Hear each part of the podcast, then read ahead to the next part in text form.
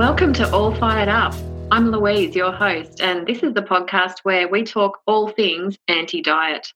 Has diet culture got you in a fit of rage? Is the injustice of the beauty ideal getting your knickers in a twist? Does Fitspo make you want to spitspo? Are you ready to hurl if you hear one more weight loss tip? Are you ready to be mad, loud, and proud? Well, you've come to the right place. Let's get all fired up. Welcome back to another week of All Fired Up, and thank you to everybody who got in contact after our last topic on toxic gym culture. Boy, have I had my eyes opened even wider as to how shit gym culture really is these days. It's even worse than I think we were talking about. So, heaps of messages from people talking about how they really agreed that that gyms weren't somewhere that they felt safe, and even people who do attend the gym have been talking about just how pushy the gyms are becoming with diet programs and weight loss programs and body transformation programs. And my God, I was blown away by just the amount of money these gyms are asking for these programs. I'm talking like one person was telling me that she was invited to spend $10,000 on this ridiculous food and exercise program, which was apparently going to, you know, get rid of all of her weight for the rest of her life. We know how that's going to end. But just the incessant sales pitch that people are being exposed to from people, personal trainers giving them phone calls at all hours of the day and night, playing on their guilt and body insecurity and relationships. It's just not okay. So please, you know, stay safe from modern gym culture. It really is shit. And if you want to move your body in a nice, enjoyable way in a safe place, go and find a HAES or non diet person because I really feel that that fitness industry it needs to change in that direction so that everybody can just go along and have fun. And also, we can get rid of all of these MLM based diet and weight loss programs, which are infecting gyms like left, right, and centre. So, this week it's a bit of a change of pace. I have a wonderful conversation for you with a wonderful person. Her name is Dr. Lilia Graue, and she is a physician and a licensed marriage and family therapist. Fiercely HAES, fiercely body positive, and very much into mindfulness. And Lilia and I are having an amazing conversation this week all about mindfulness and why it really is as a concept weight inclusive. Because, of course, we've all heard how mindfulness is increasingly being used almost as a new diet or as a weight control tool or even less explicitly by diet culture, mindfulness is sort of used as something that we need to perfect, a skill that we need to, to master in order to be non diet. And Lilia just has a really beautiful way of explaining what mindfulness really is, how it applies to mindful eating, and how it applies to connecting with our bodies in all kinds of ways. And just how, when you really look at what mindfulness actually is, that everybody is included. People of all weights are included. It really is weight inclusive. And from that perspective, to even think about mindful eating as a weight loss tool seems patently ridiculous. So, without further ado, I give you me and the incredible Lilia. So, Lilia, thank you so much for coming on the show. Thank you so much, Lou, for having me. And what is firing you up? What is firing me up, among other things, we are in a really difficult time right now in the world in general. But yeah. in terms of you know the field you I are both in, what is firing me up is seeing practices that are about liberation and healing co-opted in favor of oppression and promoting harm and perpetuating the diet mentality. Really. Wow, um, beautifully said. Yeah. Mm. And performative health in general, I would say, not just diet mentality, but this idea that health looks a certain way and that we need to be to have our bodies conform to that certain way health is supposed to look like or the beauty ideal is supposed to look like or having to follow these behaviors that are like an obligation something we are meant to be doing as a mm. should Mm, mm, yeah, like we should. And that's the, the definition of an oppressive system, isn't it? That we should all be acting in a certain way without any kind of freedom or liberation.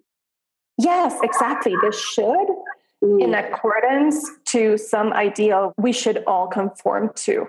Yeah, it's a pretty horrendous concept. That describes diet culture perfectly, really. as an oppressive system that tells us all to be a certain way. Yes, to be a certain way, to eat a certain way, to not eat a certain way. Mm. And if we don't, then the, we're, you know, not really worthy of belonging or respect. Yeah, not really worthy of belonging or respect or really humane treatment by anybody. Yeah.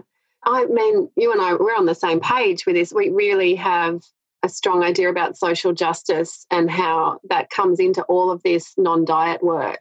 Yeah, absolutely. And you and I were talking a little bit about starting the recording, and we were talking about how this issue of social justice gets missed very often and often even completely, sometimes just subtly in different approaches to healing and well being and self care because our view is very limited and we really just are thinking in terms of either a narrow definition of health or a narrow application of notions that are really about collective liberation, not just about individual liberation. And I think that that is something that's easy to miss when we mm. are in a field that addresses individuals.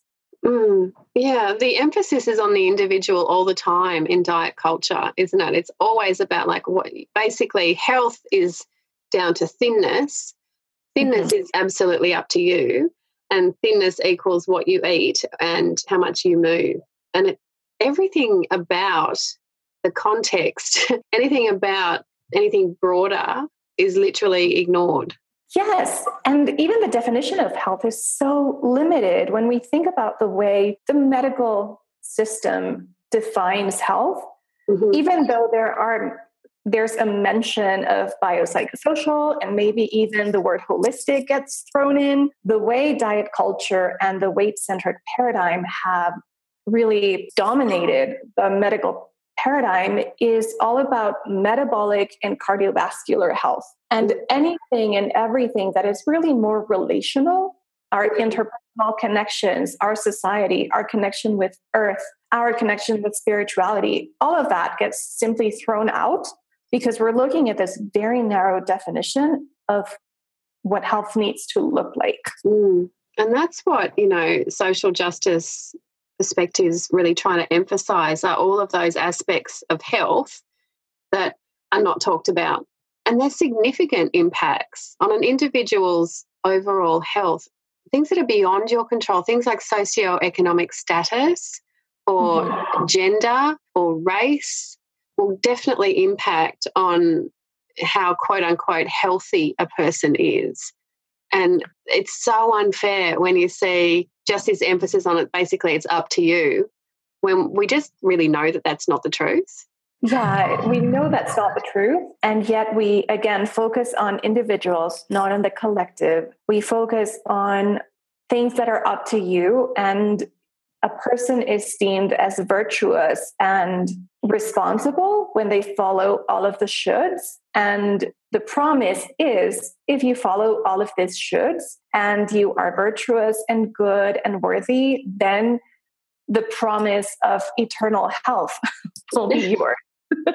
oh. And if you don't, you're a bad person, you're unworthy, you're irresponsible, you're lazy, you're all of these things. And mm. there isn't a recognition of what you just named intersecting identities. Mm. There isn't a recognition of social determinants of health. And mm. there isn't a recognition of the fact that our health status or condition at any given time is the result of multiple interactions of the different spheres. So genetics, environment, intersecting identities, society, culture, mm.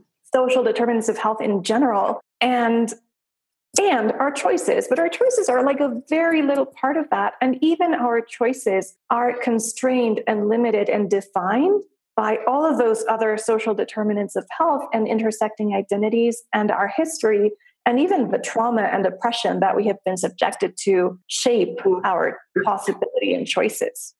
Mm, and our health is, yeah, it's such an interesting topic to talk about. And I'm so glad we're here talking about it. Me too.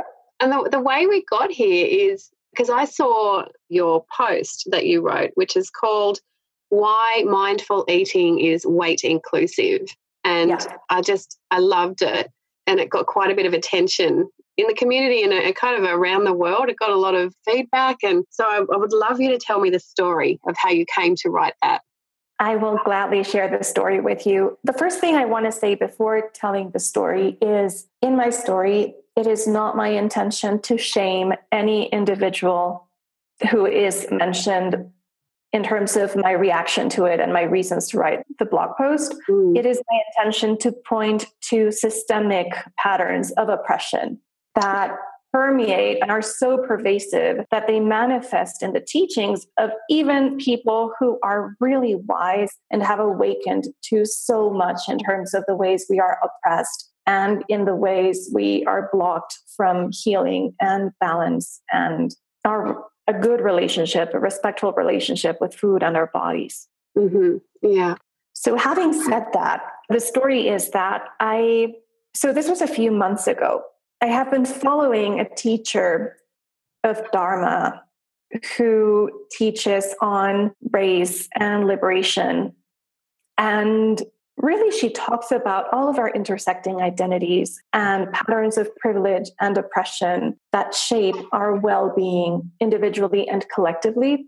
Mhm. And so I've been learning so much from this person. And I signed up to a month long program she had. So this person doesn't teach specifically about anything related to food or eating, just really in general about ethics and dharma and liberating ourselves from oppression collectively. Mm. It's, she sounds fascinating. So interesting. fascinating. And so I, I'm taking this course, and a few days go by, and then I see this video blog she posted as part of the course talking about how she's going on the master cleanse and recommending the master cleanse to all of her followers Oh, and recommending I know my face fell I was at a loss for words I was like no not you too please not you too and Not my guru. please, not my teacher, not you who are supposed to get it. And then she went on and on about, you know, the pseudoscience that were sold about how detoxes and cleanses are quote unquote necessary to detoxify our bodies every now and then. And here I am just thinking, no, our bodies and organs do that every day for us. Thank you. yeah. yeah. Oh. Exactly. But the same sounds you're making, I was making only much louder. And I was like, no, no, please, no, no, no, no. So that really made me, at the time, I felt very angry. I felt very frustrated. I felt very disappointed. I felt betrayed, even. yeah, um, I can understand why because it's she yeah. she is awake to so much. Yes. And there's this blind spot. Yes, of course. There's this blind spot because we're all a part of this culture. We were all brought up here and we all have so much to unlearn individually and collectively. And then a few days later, I was reviewing uh, the second edition of the book of one of my dearest and most respected teachers. And there was a chapter on mindful eating for kids and teens. And really, the emphasis and the subtext that was present throughout was the threat of quote unquote obesity in Oh. children and teens. No. And no. I know, exactly. No, no, no, please. and then how to teach them to read labels and make informed choices about processed foods versus unprocessed foods and about the content of salt and sugar and fat. And I was like, no, please, Ah. no. This is like a rehash of diet mentality. And this is in a chapter entitled Mindful Eating.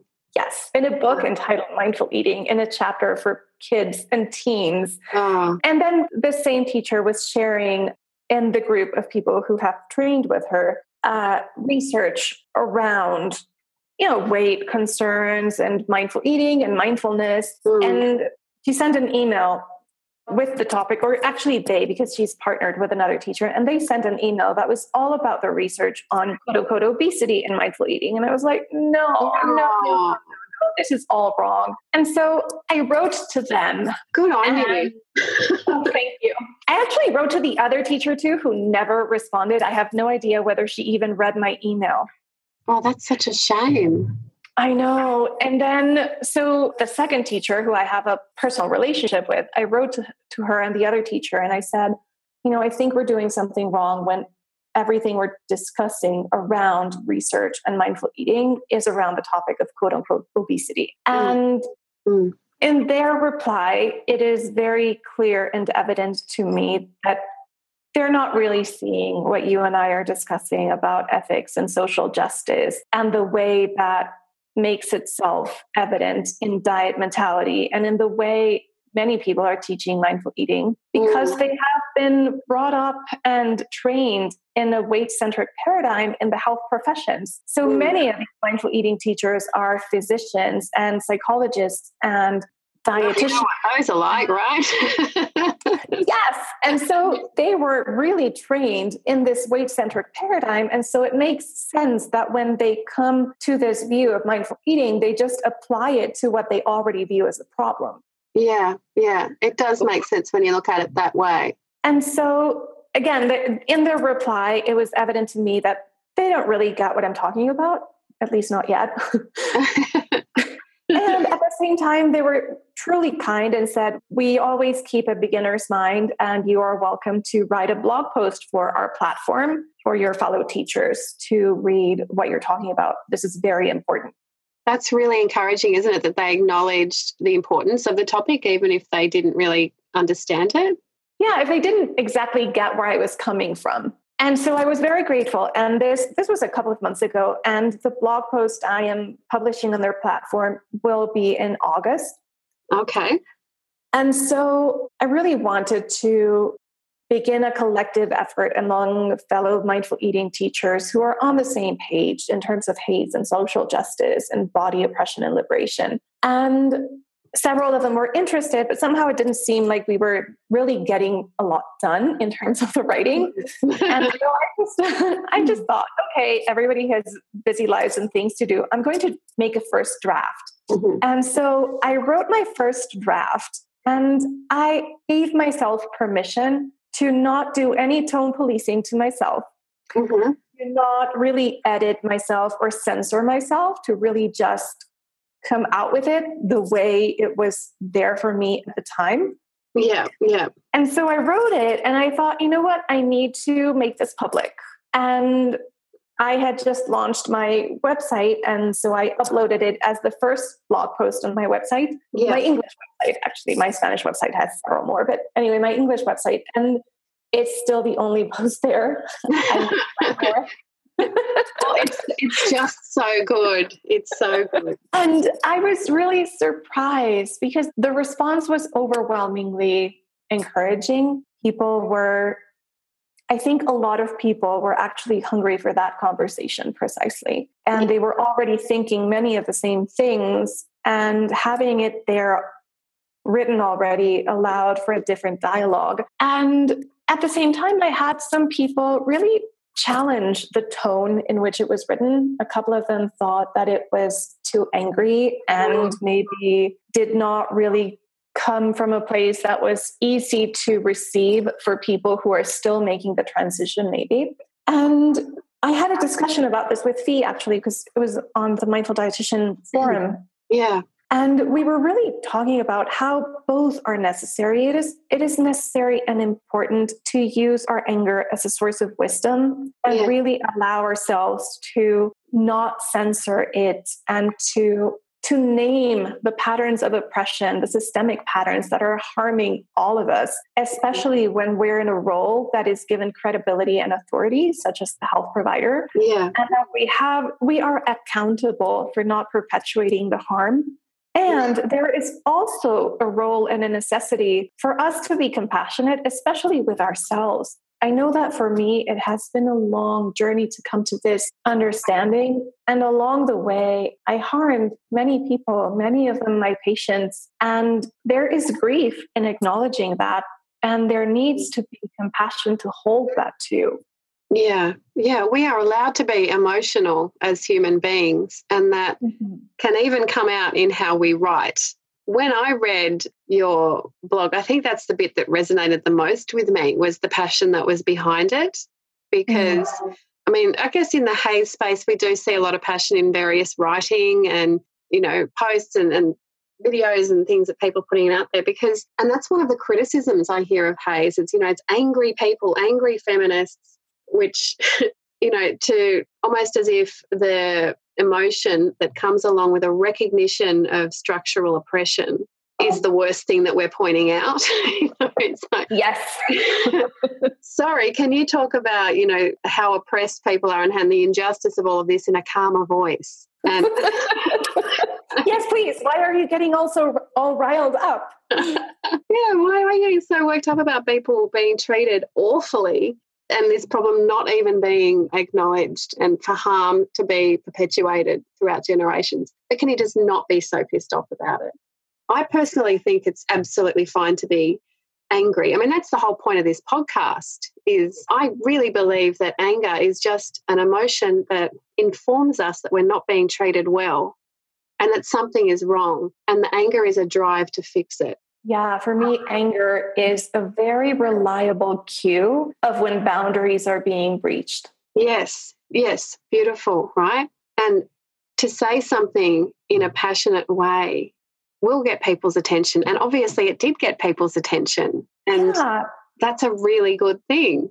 Yes. And I think that the one thing that is, it's a fine line for me at least, is allowing myself to really, as you say, recognize anger that comes from the realization and the understanding that people are being oppressed, treated horrendously, traumatized, and re traumatized mm. for generations on. And then being able to name that yeah. And understanding that we're naming patterns and we're naming accountability, and that we are each responsible for healing our internalized stigma, our implicit bias in a way that we don't perpetuate harm to ourselves and to other humans. Yeah. And doing it in a way that we are not deliberately shaming mm-hmm. people, because I honestly don't think that, well, that shame is one, a right thing to do to anybody. And mm-hmm. also because it's not a very effective factor that promotes change. And so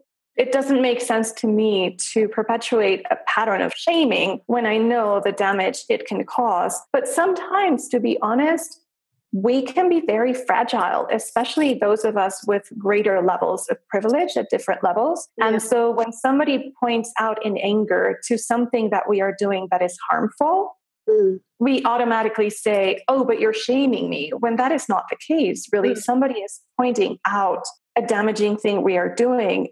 And the right thing is to sit with it, go learn, go unlearn, or do whatever we need to do to heal that and transform it, and then stop doing harm and making reparations. Mm-hmm. Yeah. And it's, it's a very hard thing to receive. I yes. think yeah, it's very hard to hear. I'm thinking, you know, for example, the your colleagues who probably in good faith writing this article on mindful eating for children and teens, thinking that they were doing good and mm-hmm. helping. And then to receive a message of actually there's a lot of harm there that you're not even seeing would have been a really hard message to receive. But yeah. that's why it's so wonderful the way they responded to you with mm-hmm. yeah with curiosity and openness. And imagine if that continued to happen. Imagine if these dialogues and conversations kept on happening. If we keep on pointing out the the harm being done and trying to open conversations because you could very well have not written to anybody here. Yes. you could have just been angry and done a meme about it and moved on. But but yeah. and that's what's so cool. You brought this whole kind of attention and focus to this, and this is where change can happen because um, yeah. Um, yeah, it's so needed. And I would encourage everyone listening to go and read Lilia's post about why mindful eating is weight inclusive because you point out so many wonderful things. Like one of them is when you read about mindful eating now, it's like it, mindful eating is now like a set of rules to another diet. It's another way to follow a diet to eventually lose weight, which is not right. No, it, it is definitely being co opted. And I think that's, I don't know, I think that in part responds to the way that mindfulness in general and mindfulness based practices have been brought to the health care system and the secular system in the West because they have been stripped of a lot of the ethical principles that sustain them and that they're rooted in, and that it's mm-hmm. Important and actually essential to learn. Many mindfulness and mindful eating teachers are not learning about that. They're not learning about the ethics, they're not learning about the responsibility in these practices to safeguard ourselves and safeguard others, and really about non harm. And I think that part of that has happened because many, I would say the majority of prominent teachers in the mindfulness and mindful eating tradition are people with incredibly privileged identities yeah. who have not had the lived experience of somebody who has intersecting marginalized identities and who can speak to what it is to live in a larger body, what it is to be fat, what it is to be black or brown, what it is to live with a disability. And so those lenses are not being incorporated. And without this understanding, it like it doesn't surprise me at all mm. that mindfulness and mindful eating would be co-opted into the dominant paradigm and even used to enhance it mm. well yeah, even used in a way to do harm yeah and to keep perpetuate you know distance in between everybody you know distance mm-hmm. between the privileged and people who are living with marginalized identities or different struggles yeah yeah it's pretty deep stuff, isn't it? it is. And I think we need to do that deep work. Yeah. Each one of us. Yes. Because you have such a deep understanding of what mindfulness is and how to bring it into your relationship with food and body, which is different to what we see on on the internet. yes. A lot of what we see on the internet are really I call them rosy memes Which is another thing that gets me really fired up. Yeah, yeah. Because it's all about, you know, the rainbow and the silver lining and living a life that is fully free of suffering and grief and anything remotely uncomfortable. Yeah. When the root of these practices is to lean into the discomfort, to go through it, to be able to sit and be familiar with the whole of our human existence and experience. That's lovely. I knew you would let me know your understanding of mindfulness because it's not just rainbows and unicorns and like not caring about stuff. It's, yeah, yeah. At all. yeah, it's about openness to the full human experience and yeah. Uh, being missed in all of this sort of stuff. And it's about a cultivation, an ongoing cultivation that entails a lot of discomfort, cultivation of equanimity and of empathetic joy, and the cultivation of loving kindness and compassion and mm. generosity and gratitude. And all of those things are not possible if we don't invite the part of ourselves that feels uncomfortable or painful or the part of ourselves that's just ego and wants to be stroked. And that is, I fear, a particular challenge for us health providers. Mm-hmm. We have invested by our whole culture of this authority and we need to feel like we're always saying the right thing and prescribing the right things and we have all of the answers and our role is to fix yeah. and from that place how are we meant to really look at our mistakes and look at the ways we are doing harm and really repent and repair and learn and know that it is not about fixing, it's about being with what is and healing and just expanding this space of holding and accepting. Yeah, that is so beautifully put.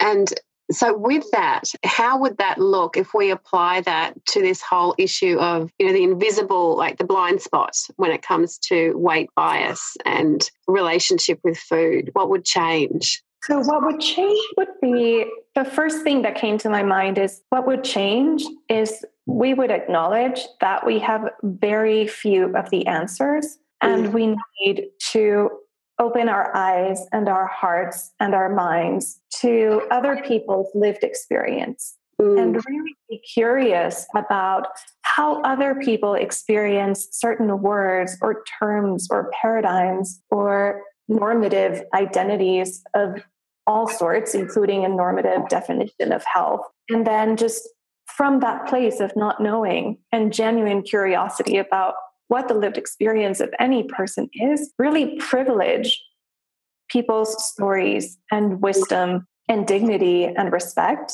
And it would look like not looking for and promoting this idea that there are any easy answers free of discomfort.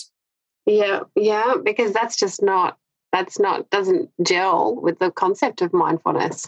it doesn't. And the other thing that doesn't gel is and funnily enough, the mindfulness tradition is very explicit about the perfectionist voice and the inner critic voice and how they are not speaking truth. Mm. And perfectionism is also a trait of white supremacy and patriarchy and you know, performative health and the weight centered paradigm. And so all of those, all of these traditions, social justice, body liberation, health at every size, mindful eating, intuitive eating, have that in common, naming perfectionism as a problem and yeah. countering it. Mm. And yet, we are all, well, not all of us, or at least not all of the time. I know I can be trapped in that mentality too. Yeah. But a lot of the time, many of us are still pursuing this perfectionist ideal of doing mindful eating right, quote unquote.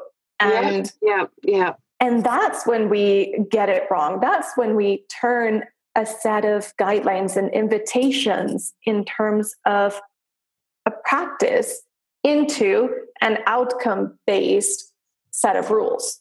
Yeah, yeah. But it's so indoctrinated into our way of thinking that I think that when I first start to talk to people about mindfulness and mindful eating, that that's how it's treated for several weeks, if not months. It's, you know, I'm, I'm trying to learn this new skill, I'm trying to perfect this new skill, and I'm not doing very well at it. and it's so it's so understandable, but it's important to recognize that and it's a hard concept to get, isn't it? It's hard to wrap your head around, you know, mindfulness not being something to perfect, but mindfulness being something to embrace and learn about and let go of perfectionism. Yes, and practice and cultivate and come back to over and over and over again. There's this wonderful phrase, I think it's by Sharon Salzberg. I first heard it from Dana Sturdivant from Be Nourished, that healing is in the returning. Yeah. And so it's about returning to our practice every day, every meal, every step. Mm, that's so and that's the intention to come back. And we will forget, and our minds will leave, and we will get distracted by a number of things, and we will trip along the way. And it's just about knowing that that is part of our human experience and our human nature, too. There's this thing about, of course, we want to believe that there is a right way to do it yeah. that will guarantee us eternal health and happiness because all of us humans want to be happy and healthy and well and safe and at the same time, we need to acknowledge that human experience does not come free of discomfort or suffering or pain. It is part of it.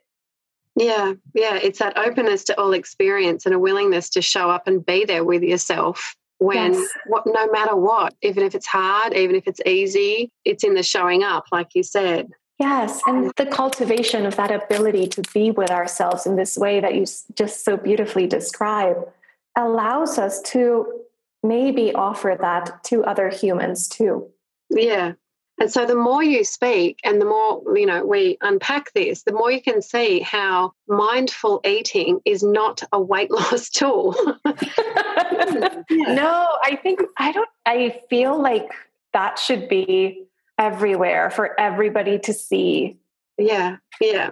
And mindful eating is a way of showing up Yes, mindful eating. Oh, that that is so beautifully said. It's a way of showing up to our relationship with food and eating and our bodies and nourishment and self care.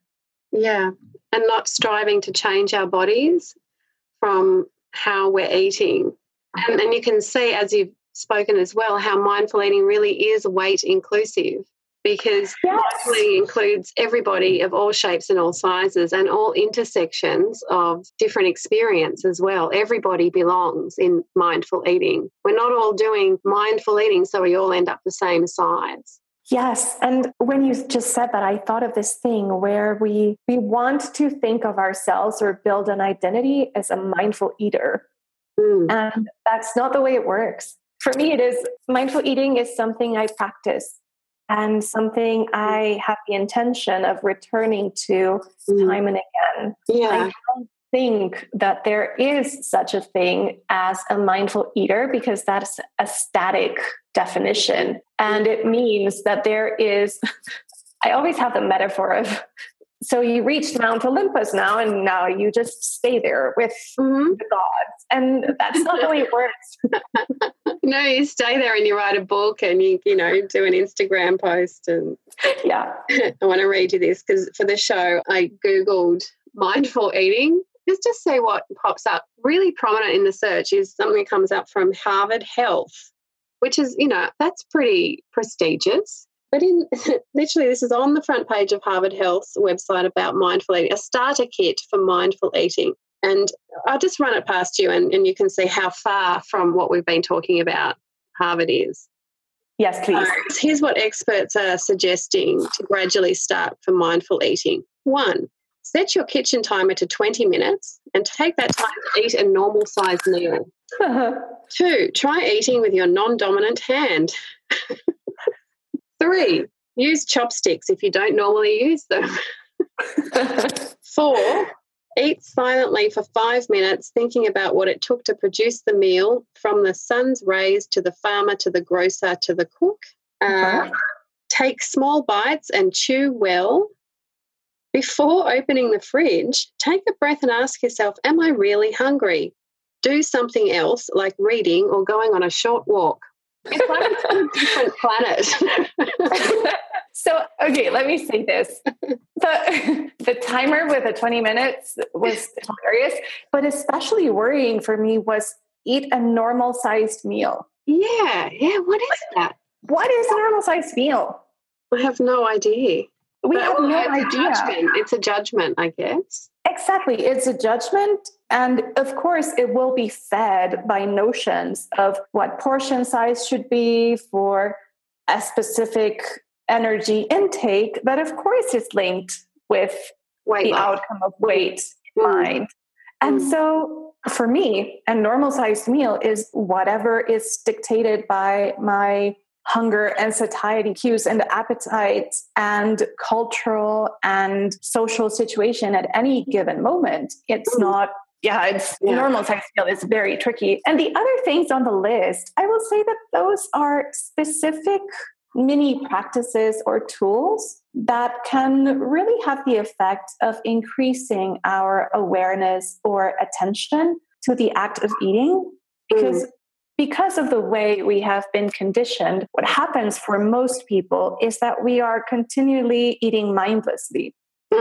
And we are eating mindlessly, of course, because we are not attuned to our embodied experience moment by moment. And we are really more in touch most of the time with our mind hunger, which is this notion of the shoulds and the shouldn'ts that have been inserted by diet culture or externally driven ways of eating and it's not that mind hunger is bad per se. Mind hunger can actually be a wonderful ally in terms of the memories of our previous embodied experiences that give us some input in terms of future decisions and choices. And for some people with certain conditions, mind hunger can be a powerful ally when attunement to inner hunger and satiety cues is made difficult by those conditions. And so, eating with chopsticks or eating with a non dominant hand or paying attention to what the tongue does in the mouth or chewing slowly or even setting a timer to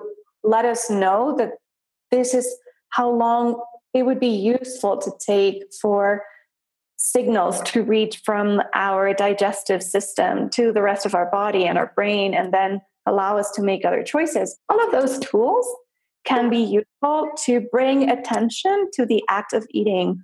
Eating with a non dominant hand for me is a really fun practice because oh. I start laughing at how clumsy my left hand feels. And then it really makes me pay more attention to bringing the fork and getting the bites and putting into my mouth. Mm. And so it's really a fun way to bring attention to the act of eating. So it's just, I would say, an aid. It is.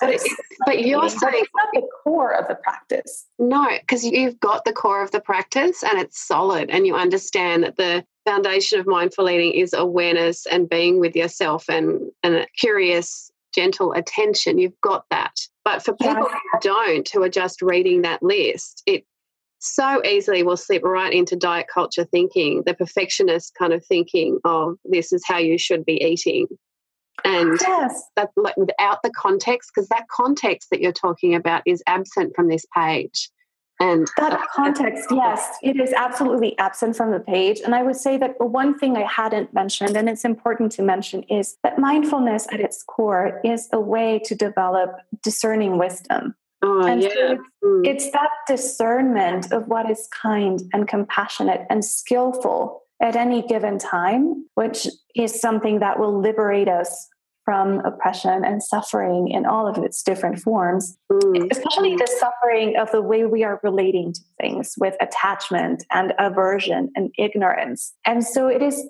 this discerning wisdom that is the core of the practice. And when we are simply following a set of guidelines like or actually a set of rigid rules of put a 20 minute timer and chew 20 or 40 times and use your non-dominant hand and that is not coming from a grounding in mindfulness and compassion then it will just feed into the dieting mind. Mm, mm. and that's what can make it so tricky because what you really need is that solid foundation and base which yes. how can people learn that? What would be your advice on how people can start learning more about this? So i would say that in the tradition of mindfulness in the buddhist tradition there is mention to what is called the triple jewel which is the buddha or the enlightened one or the teacher the dharma which is the teachings the body of teachings and the sangha which is the community. And so i think that in order to really learn what the essence of the practice is, it needs to be through an embodied transmission of the teachings and in relationship. So, for me, having a teacher with a really deep understanding is crucial, and yeah. also having a community to practice with. Mm, yeah, because it's difficult to do all of this on your own when we're all stuck in diet culture.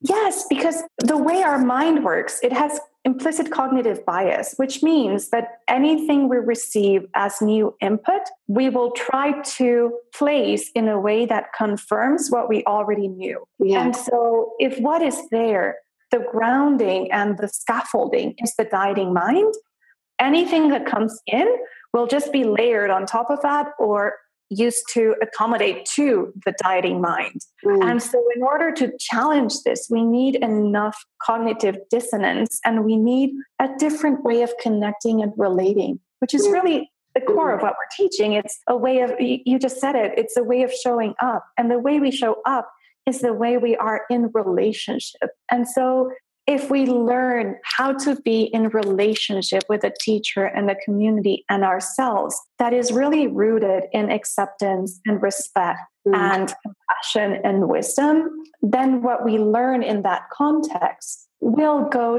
to a new way of learning a new way of relating and a new paradigm yeah yeah and it takes time to do that Oh, it takes so yeah. much time. yeah, because that, that's what the people in Untrapped do. And it Untrapped is like a 10 week process, but it takes longer than that to yes. to I mean everyone's a bit different, but and, and same in therapy sessions as well. You know, people don't kind of learn the concept of mindful eating and finish there. That's just the beginning. Yes, exactly. It's so lovely that you're offering this Untrapped program. And I love the name, by the way. Yeah, thanks. because we were talking about how so much of this is unlearning. Yeah. And so so much of this is about untrapping. And mm. you're right. This the 10 weeks are the beginning. I often teach what I call primer or beginners or introductory courses. Beginners is a funny name because in this tradition, in the mindfulness tradition, we are all beginners. Yeah, we need to yeah. approach everything with a beginner's mind, which opens us to curiosity and learning and an exploration and discovery. But these primer or introductory courses that can be a weekend or a retreat or an eight to 12 week program are really just that a beginning and a seed. It's a planting of seed, and it's a beginning to really become familiar with what it could be like if we stay on this path. Yeah, what it could be like. Yeah, because I think people, when in the process of change, people get glimmers and little things show up. And then over time, those glimmers join together. Then it's really gentle, though. It's not like a, you know, bolt of lightning change. It's just a, a peace that comes yes. with all of this. It's really lovely. And it's totally nothing to do with weight loss. No, not anything to do with the pursuit of weight loss, not anything to do with forcing our bodies to conform to a certain standard or ideal. Yeah, absolutely. Thank you so much, Lily. I could seriously talk to you all day about everything. It's just so fascinating, but we probably need to finish up. But you're doing a webinar, is that right? In later in the year? Yes. So, one of the activities that I've been invited to as a result of the blog post I published was that the Center for Mindful Eating has invited me to do a webinar on precisely why mindful eating is weight inclusive. It will take place sometime in October. Okay. It is the definite date is not out yet, but for those of you who don't yet follow the Center of Mindful Eating, you can do. Yeah, yeah. There's so, yeah. yeah, brilliant. And we'll put everything in the show notes about how to get into the center of mindful eating as well. Yes, but, absolutely. Yeah, I'll be definitely there. Wonderful. Thank you so much for a wonderful conversation. And thank you for everything that you do and your passion and your anger and your openness and just all Thank you so much, Lou. And thank you for the work you are doing too. What an incredible conversation. Thank you again, Lilia, for your deep wisdom. And gosh, you really get me thinking every time we have a conversation. And it's just so good to know that there are people like her in the world, right?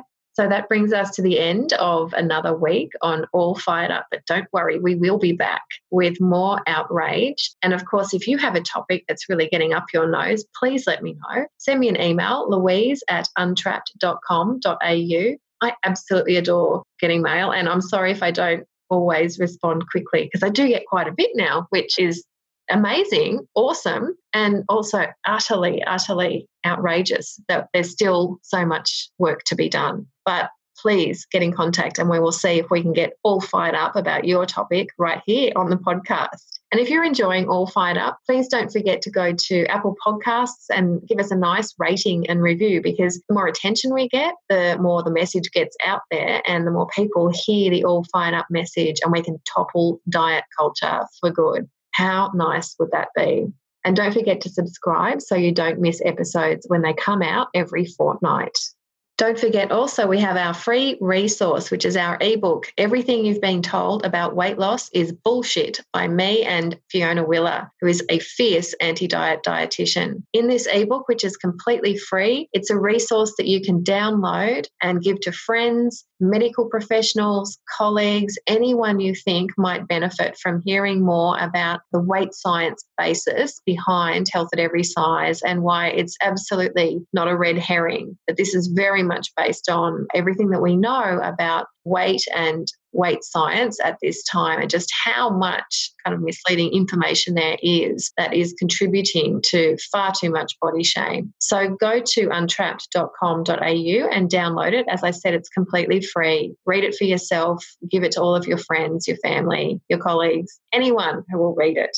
And of course, if you are struggling with anything that we have touched on during the All Fired Up podcasts, if your relationship with food is really stuck in diet culture, or if you really just are just at the end of your tether with dieting and weight loss efforts, if you can really see the writing on the wall and you're ready for something completely different, come and join us at untrapped.com.au, which is our incredible online program written by me alongside 12 other amazing non diet health professionals. And we really very comprehensively help you knock down the walls of diet prison forever and live truly freely as Lilia was kind of touching on, really liberated kind of way of living, and a wonderful support network and community that we have built up too on our Facebook group. So if you're struggling, please don't do it alone. Please join us at untrapped.com.au.